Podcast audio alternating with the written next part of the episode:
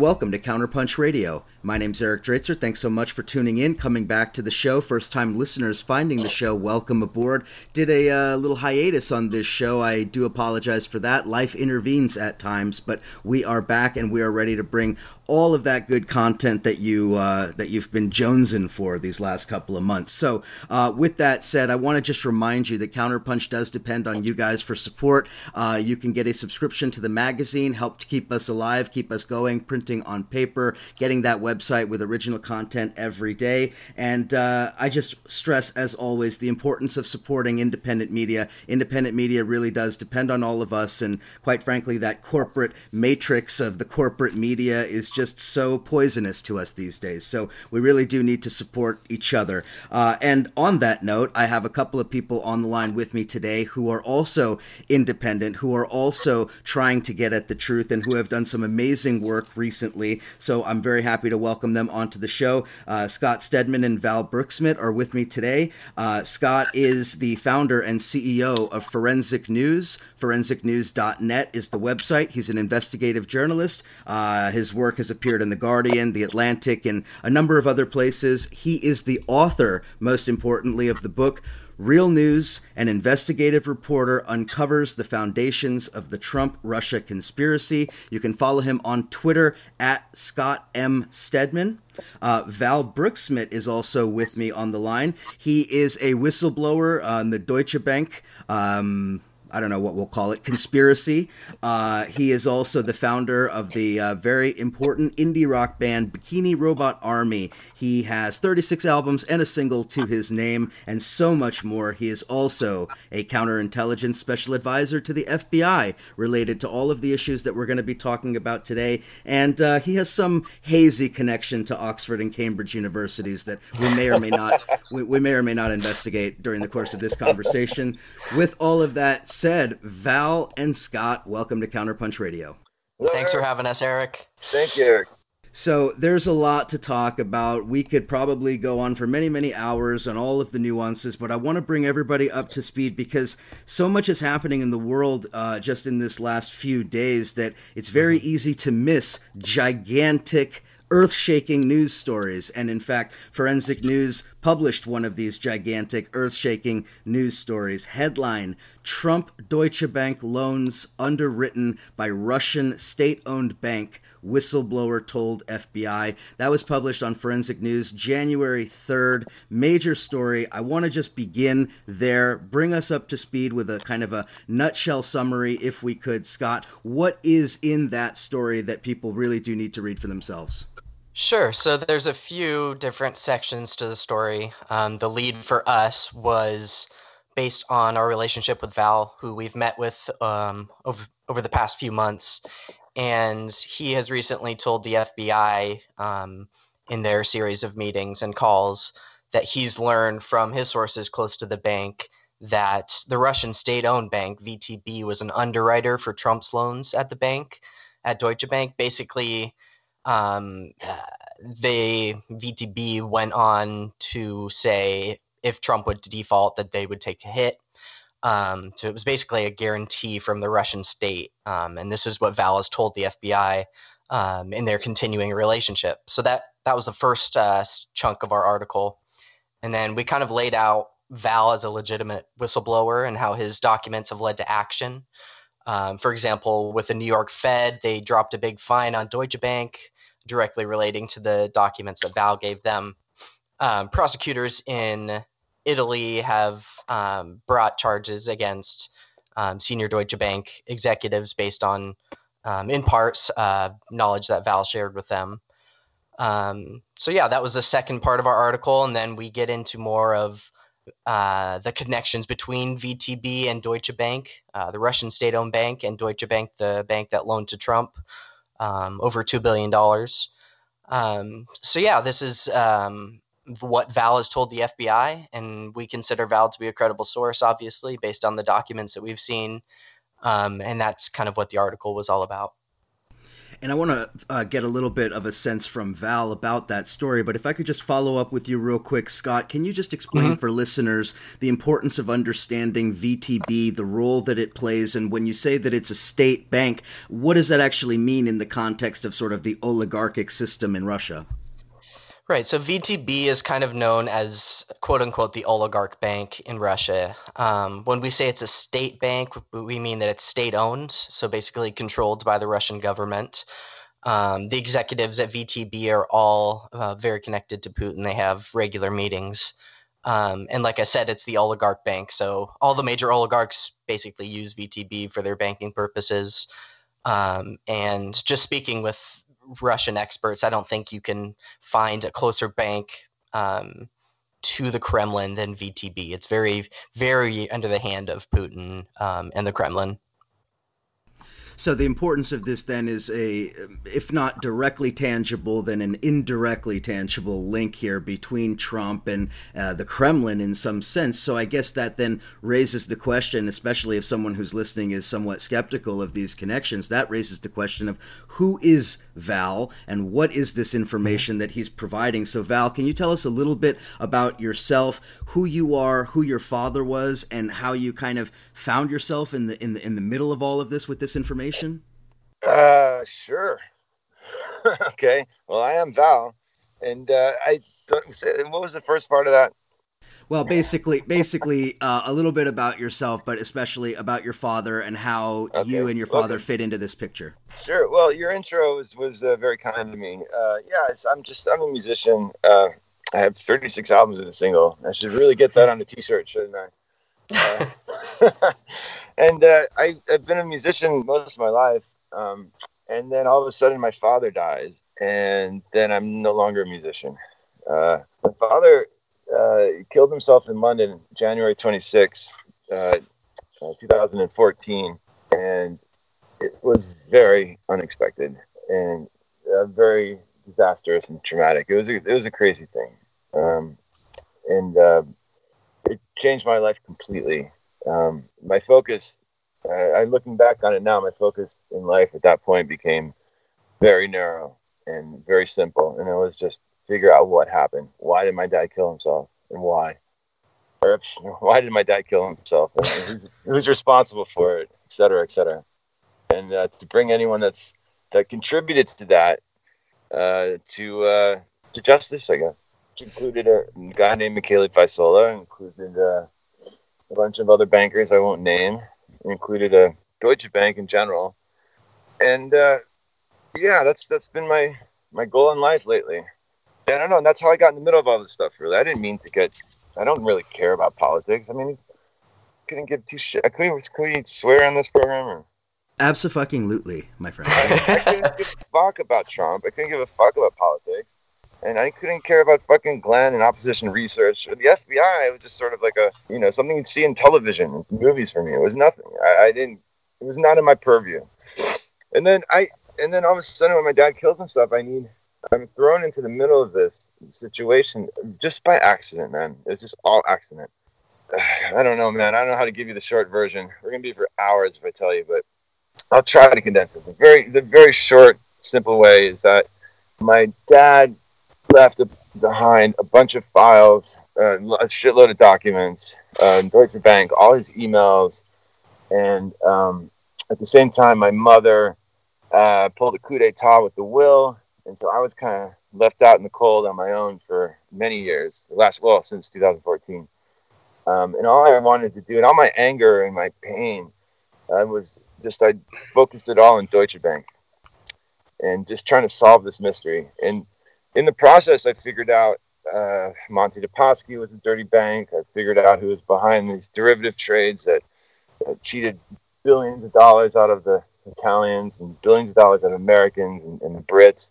And I found all these things, and I started giving them all these documents and emails, which at first I did not understand what the fuck I was reading. It was like looking at a fucking a cipher, some kind of strange language, alien language of finance.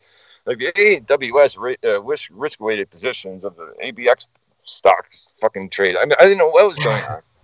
So I, I, I, uh, I, you know, iTunes University. Have you ever heard of this? Yeah. Yes, yes, yes. You do. You're like the only person. Everyone else usually just uh, overlook this app on every every phone. Every I, Apple phone has uh, iTunes U installed on it, and no one ever opens it up. But, man, it's a wealth of information. You can learn anything you want.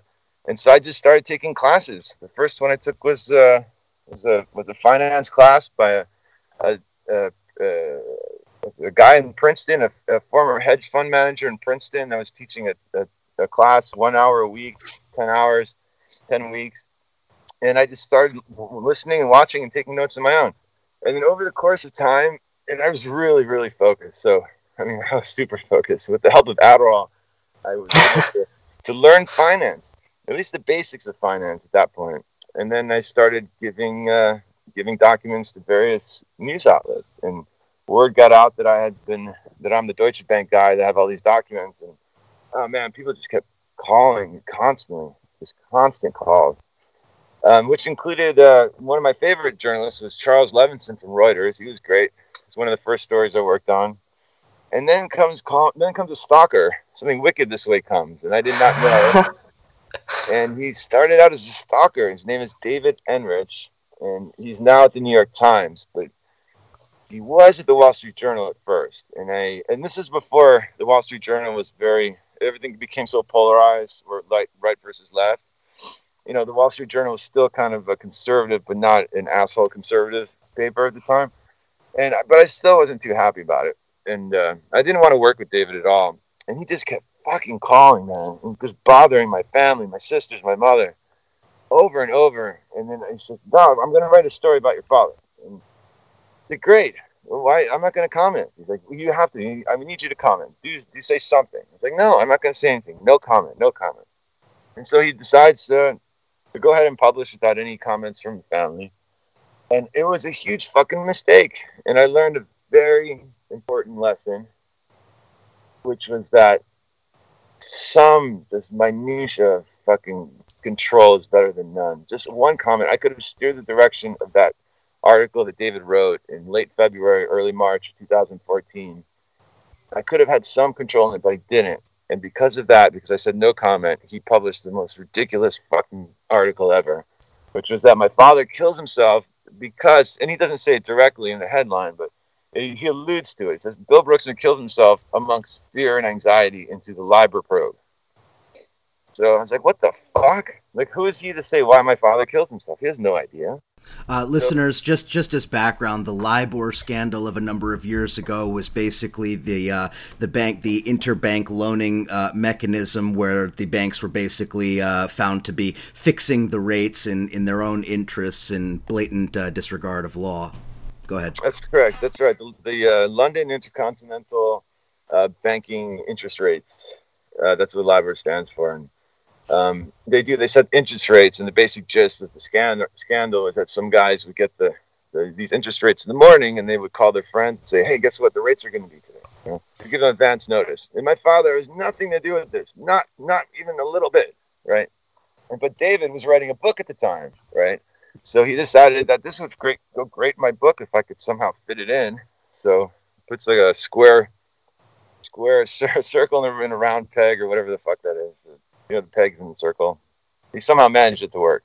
Actually, if you take a round peg and put it in a square circle, it does work. But it doesn't work the other way around. This is the kind of knowledge that whistleblower can provide that you just can't get. Yeah. You know, again, stop me if I go on a tangent, but uh, what was my point? Oh, yeah, so David writes this fucking terrible article. So I am fuming. I mean, I am so fucking pissed. And I'm like, fuck this David guy and fuck this Wall Street Journal paper. I'm going to destroy them. And so I come up with this plan, and Charles actually could verify this, and so could a couple other friends of mine at the time. And the plan was to befriend David and get him to uh, to the uh, comfortable enough so he does not fact check every document I send him. And uh, after a period of time when I feel it's right, I was you know slightly doctor a, a percentage point here or a number there or a name here, and then have him publish this in the Wall Street Journal. And then I called the Wall Street Journal saying, "Hey, I have the original document. This these numbers don't add up. Something went wrong here. I think David Enrich did this, doctor these numbers." And then that would be the end of David. And the and I in my head I thought that would been that would be enough to take down the Wall Street Journal. So that was my revenge plan for a very long time. In uh, in this in the December fall, uh, almost to the end, almost for a full year of two thousand fourteen. Then the Sony hack happens, and Charles Levinson comes down. I'm working on a story with him about the Deutsche Bank stress test. And during the Sony hack, I thrust in the middle of this ridiculous, absurd fucking play. The scene was, you remember that that stupid thing? Um, and I got accused of hacking Sony. Basically, the hackers had uh, just given me the information. Um, I don't know why. I asked for it, I guess. You know, maybe no one else asked. I don't know. But I seemed to be the only one in the English-speaking world that had the this uh, the Sony the hacked Sony documents. Um, and so I, I just gave them away to everyone. I gave them to, to Wall Street Journal. I gave them to Motherboard. I gave them to New York Times. Uh, Nicole Perloff, I remember, said, "Oh, you can't, I can't look at this for two weeks, but uh, take a look at it in two weeks. Like the lawyers say, we were not allowed to look at this." The Reuters took it, and everyone else went with it. And then I was sort of thrust in the middle of that, and Sony came after me and tried to sue me. David Boyce sent me this angry letter threatening to take my firstborn child and chop me up in pieces and throw me in the desert. Um, but David Enrich said, "Hey, Val, can I publish this letter from David Boyce in the Wall Street Journal?" And I'm like, "Okay, fine, go ahead." And, you know, I didn't think much of it. And he published it. And within like thirty minutes of the publication, I started getting phone calls from everyone in the world asking for uh, a comment or for more documents or doing a story on it. So, and that sort of took my mind off my my father and the misery I was going through at the time. Um, and, you know, and, and it was enough to make me forget about my dastardly plan to destroy David. Because um, he's like, "Well, Val, I just made you famous for ten minutes. Like, ah, David, it's more like four minutes, you know, but, you know, it's okay. And I, and I sort of, we became sort of friendlier at, at that Sony hack, and I dropped my evil plan. Did he not know about the thirty-six albums before that and that you were already famous? No, he, he did not. No, David does not listen to music. But, uh, and that's another, never trust someone who doesn't listen to music. Um, he do, Wait, what? He doesn't listen to music? What does that even mean? Yeah. Like, how do you not, not listen to music? He does not turn on the radio and listen to music. He when he know. When he walks into an elevator, he puts his fingers in his ears. Yeah. He won't hear yeah. it. He starts melting. Yeah. No, it's like uh, he doesn't know who – he knows who Mick Jagger is and Keith Richards, but he doesn't know Charlie Watts. He couldn't name the rest of the Rolling Stones. Hmm. He doesn't know much about seventies versus eighties versus nineties. He doesn't know shit. Like, the guy's a little out there, you know, which is okay. I like out there people. But when they turn against you, it's not fun. So, anyway, I befriended David at this point, and I let go the whole – my whole plan. And I told David about my plan, you know, years later, and he thought it was funny, but he was scared shitless about it. I couldn't believe it. I couldn't believe it. And we have this on recording, actually, when he came out here in January. But that's that's I'll get to that later. And my next goal was to find out what the fuck Michele Faissola was doing at my father's apartment that day my dad killed himself. And I'm not going into too much detail, but my dad was dead. He was on the floor. Paramedics were there uh, trying to revive him. And um, paramedics said that the police are on their way and uh, you might want to find some assistance, because my mother was in no state to talk to anyone and I was barely in the reality we are in now. So I said, Mom, we need a, a lawyer. Do we have a lawyer? There's like a family lawyer of some kind. And uh, I never knew I knew I had one, but maybe she knew something I didn't. So I said, Mom, just can I call somebody? And she said, call Michele, call Michele. I said, who's Michele? She goes, call Michele, he's a lawyer. Okay. So I, she gives me her phone and uh, pulls up Michele's number, hands it over to me, and I hit send. Michele answers, said, hi, Michele, you don't know me, I'm Val, Bill's son. And, uh, you know, my father, he's, he's killed himself, he's dead, and, and we need your help. Can you come over right away? And he was, says, of course. And he was there, like, in my head instantly. I mean, he was right there. Later, he would say that he had parked his car around the corner, and that's why he was there so quickly. Um, and he was extremely helpful that day, but he was not a lawyer, or, nor is he a lawyer, and never has he been a lawyer. And I was uh, like, well, my mother said you were a lawyer. And when he arrived, I'm not a lawyer. I just work with your father. I don't understand.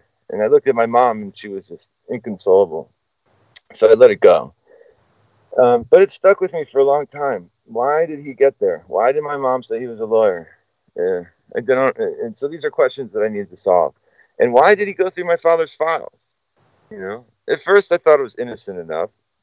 You know, he went to my dad's computer and started looking around. And I thought he was doing just the same thing I was, which was trying to figure out what the fuck happened. Well, why did my dad kill himself? There must be some evidence. And maybe there was a, a mistress or a gay lover or some secret family. Did he lose a lot of money? You know, was he going out at nights murdering people? I mean, I don't know. I wanted to know, you know. And I thought Michele was thinking the same thing. Um, and he's very well might have. I don't know. But uh, the more I got to know Michele, the more I see something else going on entirely. So um, after the Sony hack, I went in, back to the East Coast. I was in uh, California for a while. Um, and I came back to the East Coast to try and solve this thing with Michele. So I ca- started calling people that are in my father's emails. People my dad was friends friendly with. Uh, there was the lawyers and colleagues and old friends, and et cetera. And again, the one was Michele. And I start Uh, emailing Michele, and we start having a conversation, and uh, it continues on for a few more months, and he's very shady. He doesn't answer anything directly. Um, and then I just start getting pissed off about that and confront him, saying, will you just answer my fucking question? What were you doing there? What What's the problem? Was my dad involved in some some uh, fraudulent activity at Deutsche Bank? And of course he wasn't. And like, oh, no, he wasn't doing anything. Michele brings up the Monte dei Paschi. And I'm like, what the fuck's a Monte dei Paschi? You know? And then it takes me a few months to do some Googling and some phone calls. And I, and I learned that Monte dei Paschi was a, a bank, the oldest bank in Italy, uh, formulated like fourteen ninety-five or something like that. Or, or maybe the oldest bank in the world. I'm not quite sure. But, uh, and after, but they were in debt. Uh, God, they had nine billion dollars in terribly bad loans. And, or it wasn't loans, sorry. It was uh, uh, derivative swaps, credit derivative swaps, um, that they were hiding from the financial crisis just uh, a few years before.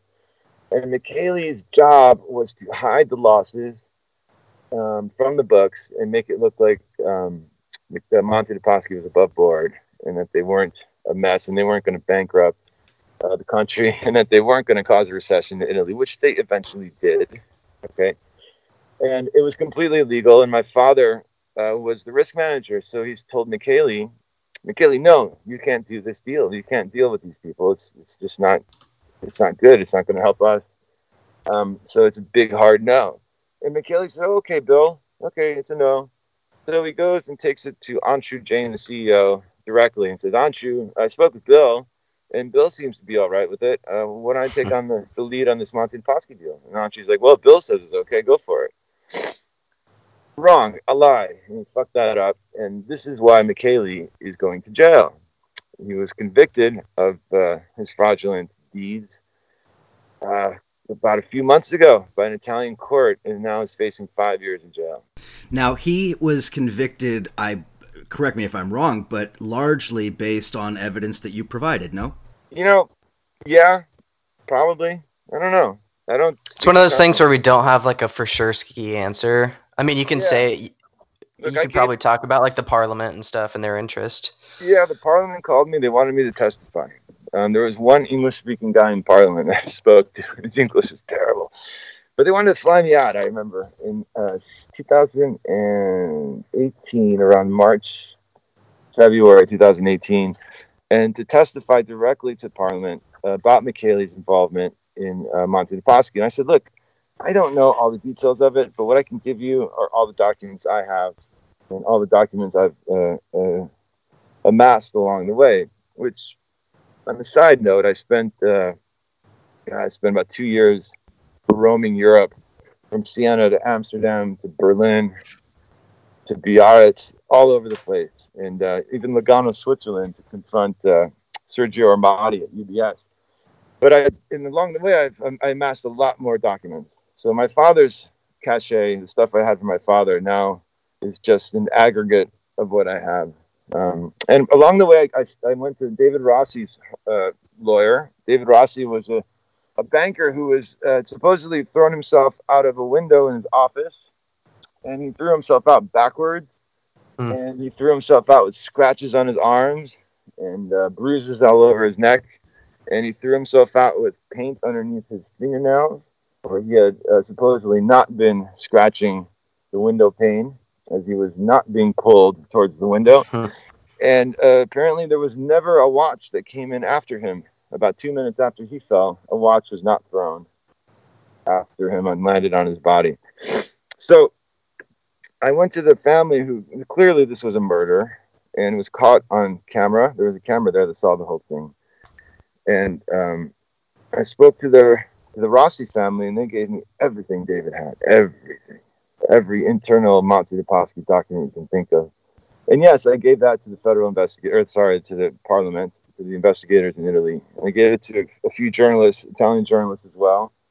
And then uh, just recently, I gave it a home at uh, D D O S secrets dot com, which is sort of a, a better WikiLeaks, WikiLeaks. Um, run by Emma Best. Very good site. So it's up there if you guys want to see it. But you'll have to, you know, learn Italian. Just as a just as a side note to everybody, we did the announcement on the twenty-nine leaks uh, here on Counterpunch a number of months ago. You can find that from Barrett Brown writing about the twenty-nine leaks, mm-hmm. hosted at D D O S by uh, Emma Best and others. So we really appreciate all the work that they've been doing as well. Um, Scott, I wanted to turn to you, if I could, real quick, and ask you to fill in a little bit of details for us about this entity D B T C A. Uh, what is D B T C A? What makes it unique, and how does it fit into this story? So D B T C A stands for Deutsche Bank Trust Company Americas, and it's um, just a it's a subsidiary of the bank um, that employs like seven hundred people compared to the ten thousand that Deutsche Bank has um, in the United States. Um, and this subsidiary is the one that loaned all this um, money to Trump. Um, and that, that total is over two billion dollars. Um, and so for the purposes of the article, we um, got what's called a breach report. And it's basically when a bank's liabilities are more than its assets. Um, so we looked through this breach report for D B T C A specifically, which is just, again, it's just a small kind of little sliver of the of the bank as a whole. It's still billions well, of dollars, but it's it's yeah. If go for it, Val. Scott, no, you Scott, you nailed it. You nailed it. It's right. Um, and the reason why Scott uh, is is focused on this and why I am is because this is where my father went after his last retirement. Retired twice before.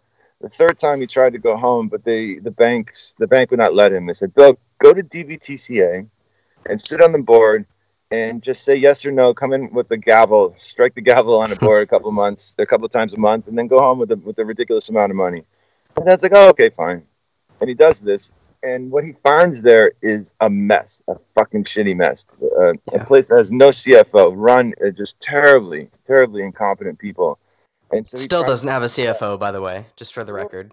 That's right, still no C F O, and it has twenty-three billion going through it. So it's not as small as you might think. I mean, sleepy, and it's not something you've heard of uh, on a daily mm-hmm. basis. But as Scott was saying, I mean, it is uh, it is crucial to what, what we're talking about, what, what's going on in the nation. So sorry, Scott. Right. It's a, no, yeah, no, it's a good point. It's important to underscore that, you know, D B T C A is separate from Deutsche Bank, and it might be, you know, gibberish to a normal person, the, you know, the normal person on the street, but it's a very important distinction because, like we said, this subsidiary was the one that lended to Trump. And um, like I was saying, based on the documents that Val gave us, we were able to establish that D B T C A specifically had a relationship with V T B. Um, there was, I've, I don't have the number in front of me right now, but there was uh, something like fifty million dollars um, that D B T C A owed V T B. Um, so they were in debt to this Russian uh, government entity. Um, and that was part of the, the the files that Val shared with us. So I want to I want to try to make a distinction. I don't know if it's relevant or not, but uh, you can help me out here. So basically, what we can what we can say is that, you know, Val is able to kind of establish this link, and the documents are able to establish a sort of indirect link through this subsidiary. Yes. Is that right? That's right. Yeah. The documents, I mean, I, I wouldn't call them an indirect link. They don't prove the claim about Trump, but it's, it is a very direct link and might be important to, um, not might, we know for a fact it is important to investigators, and they're looking at this relationship between V T B and D B T C A. Right. Um, So yeah, it's exactly. It's important, but it's um it doesn't it's, it's prove also, the big Trump claim. But it's yeah. also important though, like Scott has been saying, it's it's crucial because if you want to establish a baseline of the Trump loan, right, you have to you have to show that V T B, uh, why V T B or that V T B was in fact underwriting. And what we have here is a document that shows the relationship between D B T C A and, and V T B, and it's ongoing during sanctions. So Trump would have had to got these loans signed, the current, most current ones anyway, during a sanctioned, uh, a sanctioned bank, and that's, you know, it sort of gives you a baseline from what's going to happen next. You understand? Yeah, no, oh, I should just say some of those documents that proved a relationship between V T B and D B T C A post sanctions were from uh, twenty-nine leaks. Um, uh, we got some um, business documents that showed that V T B was a Uh, course, or th- rather, that D B T C A was a correspondent bank, bank for V T B, um, and so again, those twenty-nine leaks documents came in handy. That's let me right. just let me just do a quick uh, backup for uh, a second and just remind people sure. when we're talking about the twenty-nine leaks, we're talking about the leaked in documents that came out of what's called Formations House in the U K, which was this private entity that basically existed solely for the purpose of creating these shelf companies whereby people from all over the world could hide their assets through various companies that and basically pay a flat fee to these guys to create these companies. So the documents that have come out of that have shown a light on innumerable uh, financial crimes that have probably taken place over the course of a couple of uh, you know a couple of continents and a couple of decades. That's mm-hmm. correct. Yeah, I I would compare them to the Panama Papers. Yeah, don't forget about Sherwood as well. In the That's same, right. Yeah, uh, yeah. Sherwood was the Cayman, Grand Cayman Bank that was uh, hacked very recently, and we've got a lot of great stuff from there as well. In, in the same D DoS secret uh, directory. So also the, the the point about underwriting, I think, is is critical here. Can you can you talk a little bit about that? I don't know, Scott or Val or both of you, talk a little bit about underwriting and what that means and why it's critical to understand in this picture. Yeah, Scott, you got it. Sure. um, so so there's basically a, a couple of things here. One, um, I think I mentioned this at the top. Underwriting means that V T B would. Um, Uh, take the hit if, if Trump were to default. Um, and we know he's done this before, obviously. So um, it's, it's a yeah. big deal that someone they put. Take, uh, they, they, yeah, that's right. They take responsibility. Um, but underwriter also is synonymous with funder. You know, you could say, you need a new underwriter, uh, Scott. We're not going to pay your allowance anymore. So you know, mm-hmm. that's your dad saying that. So you need a, a new uh, benefactor. Right. It would be, sorry, that was a joke, Scott. Sorry. I don't personally, do I? Do I need to do? I'm just kidding. I'm just joking. But that's the, that's the basic gist. It's almost the same thing as a funder, someone that will fund you as an underwriter. Yeah, and an- another point that we made is that underwriters have access to all financial information for the person that they're underwriting for. Exactly. Um, so that would give V T B and thus the Russian government an inside look into Trump's finances, which we all know were kind of a mess at the time. Exactly. That's probably the most critical point. Let's uh that's a good that's a good moment for us to take a break. We're going to take a break. Sure. Uh listen to some music. On the other side of the break, I want to talk a little bit more about some of these specifics, and then maybe if we could uh zoom out a little bit and and and try to place all of this into the broader uh picture of Trump, Russia, and all of these other narratives. So uh stick with us. We'll continue the conversation with Scott Stedman and Val Brooksmith here on Counterpunch Radio. We'll be right back.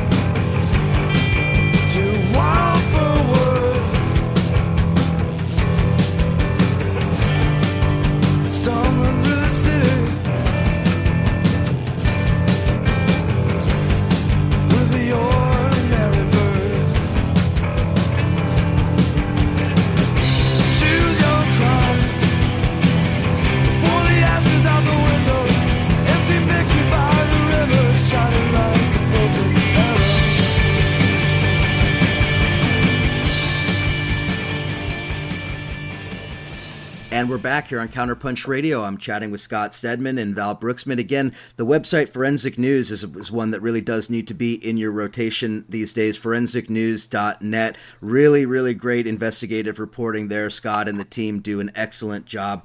Um, so if we if we could pick up kind of where we left off, I mean, we were talking a little bit about D B T C A and some of the broader uh, you know uh, outlines of this story. So, Val, where where do you come in in terms of your interactions with the federal government, with the F B I, with the D O J? How did all of this happen? Because obviously there's a number of steps between you discovering the documents and you being able to make those kind of connections.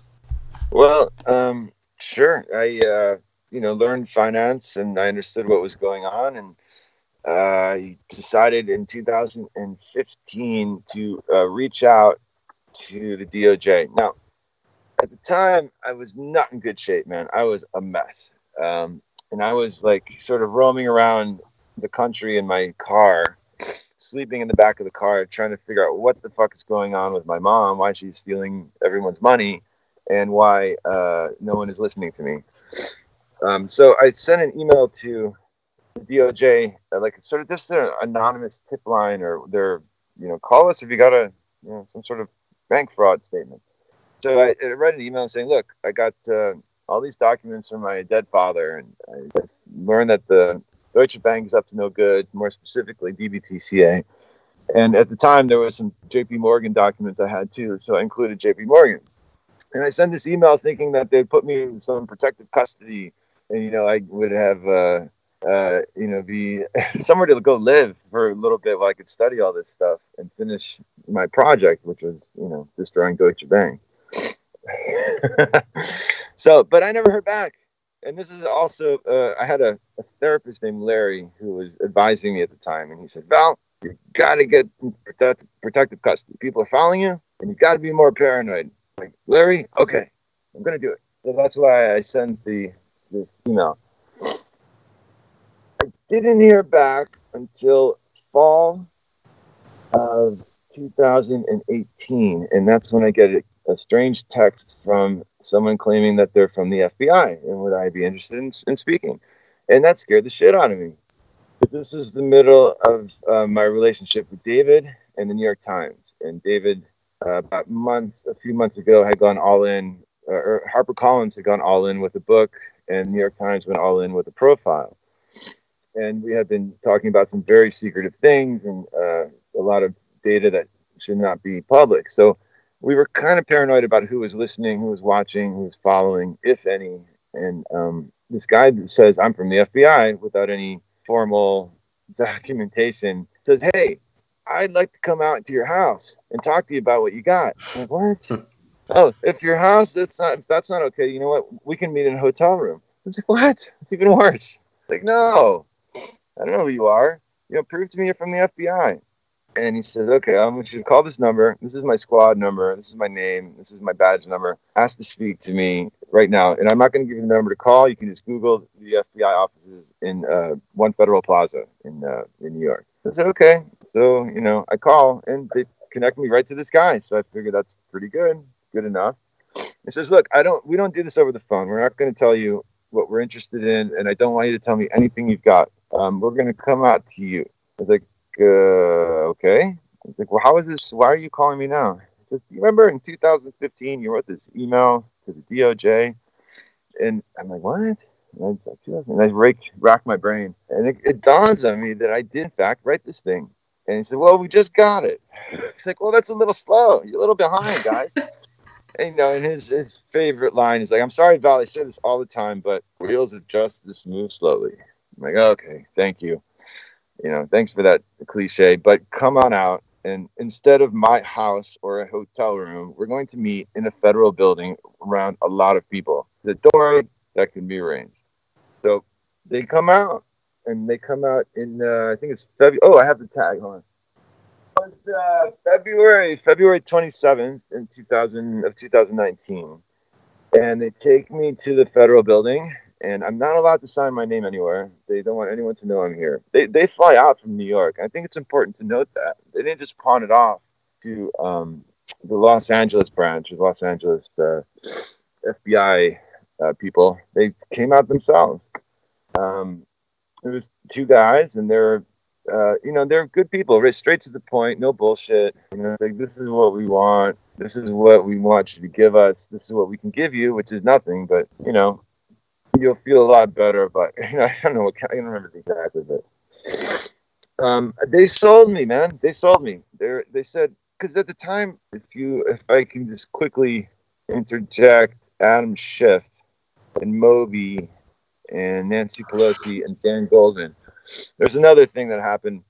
I had been uh, David Enrich came out here in January to fact check the book and to go over like the timeline of events.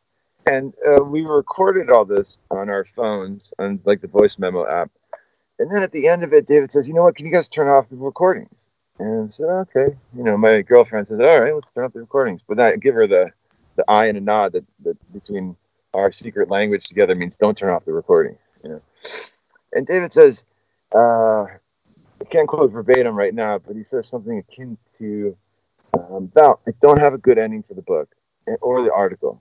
But there's a new investigation uh, uh, by Maxine Waters, is that her name? Maxine Waters and Adam Schiff. And can you, you got to get a part of that, get into that. And then I think we can get a, a better ending for the book and the article if you can get involved in this investigation. I'm like, oh, come on, man. He's like, no, I'm serious. Get in there. get your documents there, and I'll, and I'll have a better book. And it's also his way of saying, if you don't do this, I'm going to draw out the article for another six months. You know, I'm not going to publish it for six fucking months. So I'm like, oh, fucking David.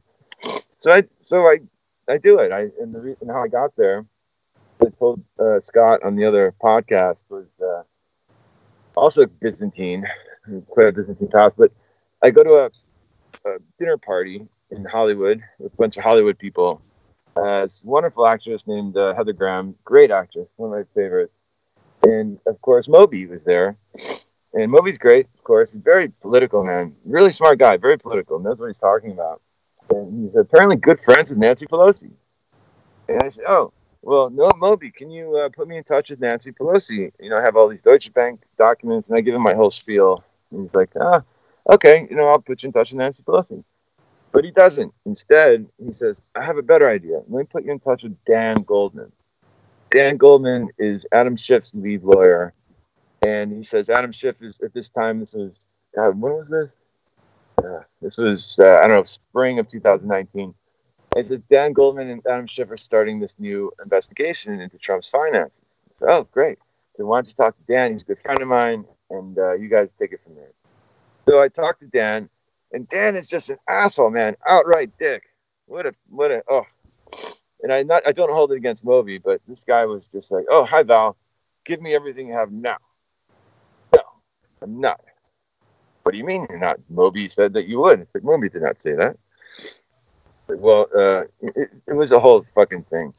And I don't know who he is. I distrust him more and more. So I said, Dan, how about this? Put me in the room with Adam Schiff. And I said this so that I could vet him, so that he was I, he wasn't some random disembodied voice on the phone, that I could uh, that he was who he says he was, and he could do what he said he could do. So Adam Schiff's office is not far from where I am. I figured, let's see if, if, he, if he can do this, I'll bring him some documents. So I prepare these hard drives for Adam Schiff and Dan, and I go to the meeting that Dan set up, and I get in the room with Adam Schiff, and I say, hey, Adam Schiff, I've got these uh, documents for you as promised. And he goes, what? Don't give them to me. What am I doing here? We'll, we'll give them to Dan. Like, well, Dan told me to give them to you. Like, I don't know why he'd say that. There's a proper chain of evidence. Like, okay, I'm sure there is, but well, why the fuck did you put me here and tell me to come here with these drives if I can't give them to you? Just, I don't know. You're gonna have to talk to Dan. I can't. I can't deal do this. It's not uh, professional. That's all right. Fine. So I go back outside and I call Dan. And Dan says, "Oh, I'm so sorry. Something got fucked up." It's like, let me let me get in touch with you in the next couple of days and we'll figure something out. During that time, and Dan did not get in touch with me for another two weeks, but during those two weeks is when the F B I came, when they stepped in. That's when they came, and they said, Val, you know, this whole Adam Schiff thing, you know, I'm sure it's great and all, but it's a political thing. You know, this is a political thing, and, you know, everyone's got their own agenda. So, you know, but we, we're the F B I. We're out here to catch the bad guys. That's it. We don't have a political agenda. We see someone doing illegal stuff, hurting people, we go after them. And I'm, you know, that sold me. That was enough. Right there, I was like, you know what? I'm with you guys. So Dan then calls me later and says, Val, okay, I'm, I got everything ready to go. I said, Dan, you know what? I'm actually decided not to work with you. I'm going to just go with the F B I. Like, what? And he just fucking lost his shit. You're a fit, man. All these phone calls with him yelling and screaming at me. And, uh, oh, God, he's a dick. So I... I I decided at the end, I said, look, man, you want anything, just fucking subpoena me, all right? And fuck you. He's like, well, I, we're going to subpoena me, and fuck you too, you know? And that was it. And he does not subpoena me. And this is where one of the many things David gets incorrect or wrong or purposely lies about, I can't tell which one it is, is that um, uh, I asked later, after watching uh, Dan and Adam Schiff flounder, oops, sorry, just adjusting me. After watching them flounder in their investigation, I mean, it was going nowhere in the early days. I had I figured, you know, I, I have this document. I know it's going to help them. I have a few documents. I feel bad. I should just send them these two documents. But I can't just do it because then I would be betraying the F B I because I told them I wouldn't deal with Schiff. So I said, look, Dan, and I sent him a text. This is maybe three or four months later. I said, Dan, and I'll show you this text if you need it. I have all the, I have recordings of our conversations. I've got every single text I've ever written, everything. So if you need it, just ask me. So I said, Dan, look, I have some documents for you, but uh, you're going to have to subpoena me because I can't. If, if you subpoena me, then the F B I will know that I had no choice. Okay. And he said, Val, that's a good idea. Sorry, we got off onto the wrong foot. And I said, yeah, me too. I'm sorry, blah, blah, blah. And uh, I said, great. Well, I'll send me the subpoena as soon as you can. He goes, no problem. And two days later, he subpoenaed me. And that's how that happened. That's it. Very innocent. Not the uh, trying to extort them for money and subpoena me because I'm an asshole story that David purported. Well, yeah, and actually, I, I want to get to that in a second. Um, but Scott, I want to I want to get you in here to help us to pick uh, pick up the thread here and, and, and place this into the broader narrative mm-hmm. of Trump and Russia, because you've written a book on this, and one of the, I think, key points that really becomes evident in your book and in some of the writings from other people is just how vast all of this information is, and it's quite difficult to really put it all together and keep it straight in your mind. So that's what I'd like you to do for us. How does the information from Val on this story that you guys have broken in Forensic News, how does that fit into the broader Trump-Russia puzzle? And does it help us to clarify some areas that previously had been a bit opaque? Yeah, so it's interesting. We don't really have a good idea if Mueller looked into Trump's finances. In fact, I'd say it's probably unlikely. Um, we never really had any solid reporting that Mueller subpoenaed any um, any financial records. Um, there was one report that w- that was uh, recanted. Um, so the, this thread of Trump's finances and the Trump org um, loans and um, other business dealings um, is something that Mueller didn't really follow. Um, and like we said, we talked about how, you know, being an underwriter, um, V T B would have access to uh, financial information from Trump and from the Trump organization. Um, and that, for me, just as an, uh, you know, as a writer, as a researcher, raises serious uh, counterintelligence concerns. Um, if the Kremlin had an inside look into Trump's finances, um, where there's more than likely, I would say, financial wrongdoing, um, that could obviously be something that they could hold over his head. Um, and that's just a counter counterintelligence nightmare. So um, in the broader context of things, I don't think it's um, uh, unimportant because it wasn't in the Mueller report. Um, I just don't think that that's something that he thought was in his purview. Um, and we know there's ongoing counterintelligence investigations now um, into Trump and, and Russia specifically. Um, so I would say that this article kind of fits into that side of things more than um, the criminal we, side, though we do talk about the criminal money laundering investigation that's happening into Deutsche Bank. Um, yeah. But in terms but of Trump, a, Russia, go ahead, Val. No, sorry, sorry. I just wanted to uh, quickly interject. Uh, but Scott, you and I did find something interesting lately, uh, recently. Oh, uh, yeah. Uh, yeah. I should I could probably tease it out. Um, yeah. Uh, I don't know how much I want to say. Um, no, Forensic News. Take lead, buddy. You take this. You take this one. So we're, we have a lot more evidence pointing to Russia's involvement in Deutsche Bank. Um, that for whatever reason hasn't been published, even though I know, Val, you've shared some of this information with other people. But um, we'll be pu- publishing that probably within a week or so, and it really just okay. strengthens the connection between Deutsche Bank and the Russian Uh, state as a whole, um, and that's exactly. a very important missing link that hasn't been um, established yet, but uh, we're going to be on that path here pretty soon. And there's also a possibility that uh, uh, Mueller and uh, one of his fourteen uh, investigations he delegated to uh, other districts like S D N Y. Mm-hmm. Uh, yeah, at the end, yeah, at the end of the Mueller report, there's a bunch. I think, I think fourteen or twelve or something like that that Mueller basically farmed out. Um, we only know a couple of those. One of them was like George Nader. Uh, there are a couple others that have been named, the Trump uh, inauguration investigation. Right. But there's a lot of those that are still completely redacted and we still don't know anything about it. Um, like I tweeted the other day, eleven percent of the report is still completely redacted. And that's, that's kind right. of ridiculous considering that it's uh, taxpayer funded. Right. I wanted to ask something else that was mentioned in the article that some people who, even casual observers of all of these uh, issues, might remember. This whole story of Trump Tower Moscow and Felix mm-hmm. Sater and uh, potentially the involvement of uh, V T B in this massive venture that, uh, although it didn't happen, really is quite central to this whole story. So can you draw that out for us a little bit about this uh, this Felix Sater V T B connection and whether that's relevant to what we're talking about? Yeah, well, Scott, I think we Scott published a great a great letter from Michael Cohen.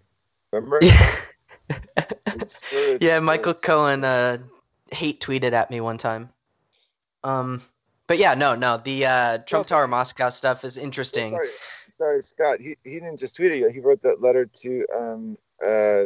Who was it, Felix Sater, or was it from Felix Sater to Michael Cohen? Yeah, so it's it's from this. Yeah, it's from Sater, um, basically saying it's an email in late twenty fifteen, basically saying that V T B was going to be the one that uh, financed Trump Tower Moscow, and yes. they were also the entity that was going to arrange for the visas for Michael Cohen and Sater to travel to Moscow to do the deal. Um, right. So Sater. It's it's it, in black and white, pretty much saying that he has connections to V T B. I subsequently called him last week, um, and he denied anything about, like, pretty much a blanket denial. He said there was no uh, contact with anyone at V T B who knew the Trump organization. Um, there's no connection between V T B and Trump. Good grief. Um, basically, right there, yeah. In the letter.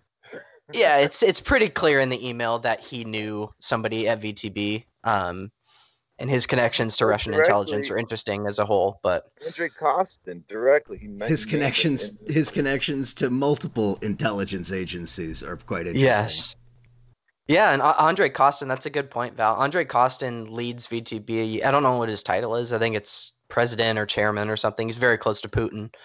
Um, and his son was actually in charge of Deutsche Bank Moscow. So um, right, exactly. It's an interesting, like, V T B and Deutsche Bank have this, this relationship that hasn't been fully fleshed out. And Scott, uh, that's I, why I think Scott, the article is so interesting. Scott, am I tripping right now? Or was that the same guy who was caught flying into Fort Lauderdale in the middle of the night last week? No. Don't but no, that's a different bank. That was a uh, Spare Bank, but that's another oh, very oh, right. interesting topic that have hasn't been answered.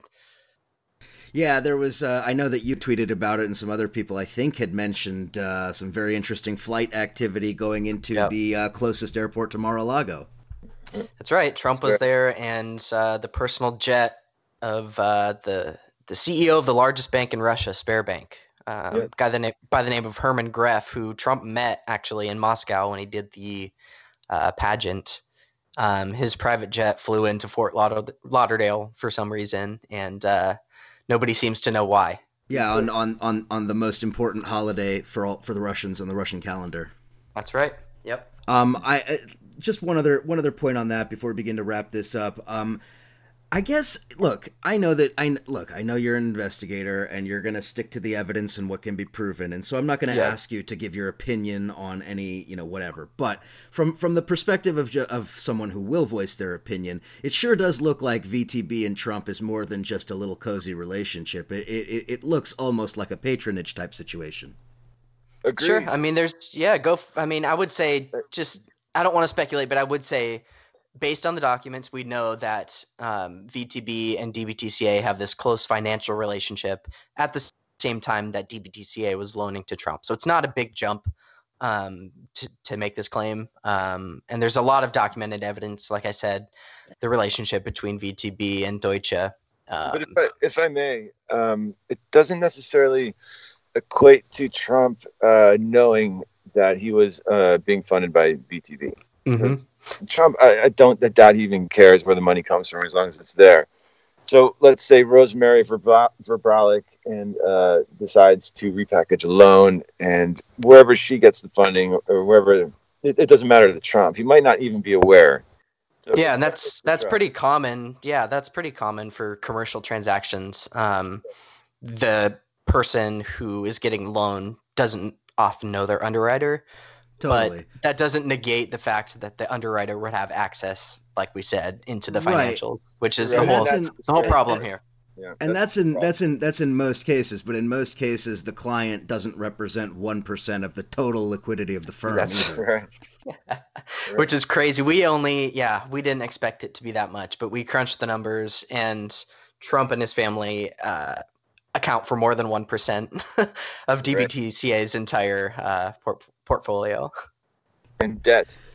So. Uh, to to try to wrap this up here, I mean, mm-hmm. is it, it, I realize that, you know, Enrich screwed you over, Val, and comes to you and says that he doesn't have an ending and he wants you to, you know, I don't know, dance on his string to give him an ending or something. But, like, is there an ending to all of this? I mean, other than, you know, with, with Trump at the guillotine or something. But I mean, like, really, is is is there an ending to this, or is this just going to be, for, from your perspective, just, you know, the ongoing search for, you know, answers? Look, man, I, I don't know. Um, again, I, I'm not into this for the politics. I just got thrown into it. You know, I, I just trying to figure out why my dad killed himself.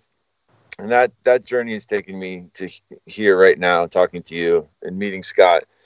Um, I, is there an ending for me? I don't know. I don't think anyone can really know why someone killed themselves. I mean, of course there's a few reasons you can assume automatically, but it's not something that's completely knowable, and that's something I learned. And to me, that's unsatisfactory, but I'm, something I'm going to have to deal with.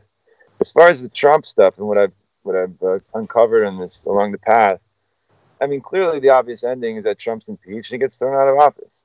That's, you know, we find out that Trump has been uh, beholden to Russians, to Russian money and Russian banks. Mm-hmm. The public doesn't like it, and so they say, "Get the fuck out, Trump." That's the boy. I I. Uh... I hope that that's the case, but boy, do I have this sneaking feeling that none of this shit comes to see the light of day, and that nobody ever bothers to even understand what happened. Huh. Yeah, I hope not. Well, Scott, it will, unless I, mean, I, I fall know, out of a window. Well, let's not let's not even say such things. But I do think that I do think it's important to get this information out there, because, you know, look, this is a huge story. It was published. Okay, we're recording here on January eleventh. I know you're all listening uh, about a week and a half later or so, but this story was published eight days ago, and I have yet to see any traction in the corporate media on this story. And this is a gigantic story. So it's, I it's have ridiculous. to say, I just want to say real quick, like, j- just in terms of the media stuff, read on past the first ten percent of the article, um, like the. The lead for us and the headline was about Trump specifically. Um, but once you get past that, it's all based on documents. It's all based on emails, which we actually print. Um, and how about just call Val? Like, Val is right. willing to talk, and um, he's on the record now with us. And um, uh, I think that based on the documents that we've seen, there's definitely at least one more story here. Um, so if anyone's interested, like, this is such a huge story, and I don't fully understand why they're not picking it up. Well, you know what? Um, I, I and that's wanna, a frustration I that I share. It's probably my fault, you know, because David fucked me over so badly, and he discredited me. He he just turned me into that's, this asshole, like some asshole self uh, grandio- grandiosing or grandiose. Yeah. Out to make money and go into ho- – I mean, just, man, someone no one would ever want to deal with. So it is well, it really, it really tainted. I think that's a really good point. Like, it tainted everyone's view.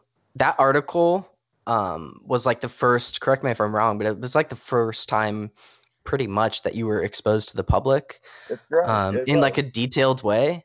Yeah. And so it kind of yeah. set the tone. It changed the tone, and everyone now it just discredits Val for some reason because of that article. And so I think right. f- for us, part of this was like trying to reset the the narrative about Val and. Um, present him as a credible person with uh, documents that need to be seen.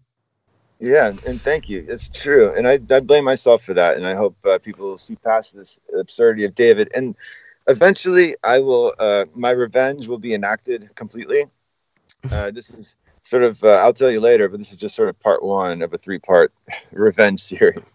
So David, David decided to uh, throw me under the bus. For uh, two years, we've been working intently, intensely together, and uh, I did not know what he was going to do. I he'd been t- selling me this great profile, and he, he's the guy who's been selling Hollywood on me since I met him. God, the first day he came out here, he wrote, and so, that book, remember, it's a book with David. he wrote, he brought me his LIBOR book, and he's inscribed to me, before there was an article or even uh, anyone approved the article, he inscri- inscribed to me a, something about uh, on, uh, February fifth, twenty eighteen, that, uh, Val, I can't wait to make to write, to write your story in all its cinematic glory. Hmm. You know? And we were all going to, uh, it, it was to, to get it made in Hollywood and to, and to turn it into a series. And this you should is, see is, me making the jerking off motion with my hands. I know, I know, man. I'm telling you. I was like, oh, okay, dude. And this was him. He's the one that has agents. He's got fucking literary and film agents. And he's the one sending me out to meetings to meet producers. And he writes in his article that I'm the one out there doing this uh, uh, for my own self-interest. I couldn't. A little bit of projection that. there, I would say. Yeah, all projection. It's terrible. And so he discredits me. Why? I think because when I'm discredited, when he publishes the book, he sort of takes the credit for everything I gave him. You know, I gave him all the documentation he refers to. I gave him all the sources that he that he uh, contacted. I, I gave everything I could not, I did not have. I sent them to the people that right. write you out of the narrative and then make it look like he did the research himself. Mm-hmm. Exactly. Yeah, I mean, up. that sounds that sounds like par for the course for a New York Times reporter, to be perfectly honest. But wow, um, yeah, I, I didn't you know. know that going in. I did not know that thing existed. I didn't know people were like that. You know, I'm naive. So um, I, I think that I think that well, I mean, leaving leaving that aside, I think that there's a lot more that's going to come out of this, and I really do appreciate you all coming on the show to talk with uh, to talk with me about it. Um, again, the website forensic news dot net really does need to be bookmarked in your regular rotation, along with Counterpunch and your most trusted um, outlets. The book, uh, Scott's really important book, Real News: An Investigative Reporter Uncovers the Foundations of the Trump-Russia Conspiracy. Do pick yourself up a copy of that book, and uh, do check out all of Val's work and, and, and read up on Val and, and his story, because it really is interesting, and maybe one day they'll get a good screenwriter to do a real story for you. Well, are we done now? Man, I got so much more to say. Come on. Skipping over Glenn Simpson and John Moskow and Bill Browder. Well, so, so uh, well, that's we're gonna part have two. To, that we're yeah. going to have to have you back for a part two to okay. talk about all of that, and um, I don't know. We should also drink while we do it or something. I, oh, I agree with that. Yeah. All right, Scott. Uh, hey, let, let's. Hey, it's a party, right? That's right. Anyway, all right. All right, guys. Thank you so much. Hey, Scott, Val, thank you again for coming on the show. Listeners, thank you as always for checking out the, the podcast, for supporting Counterpunch, Forensic News, and all of the alternative media that you do. And we will chat again next week.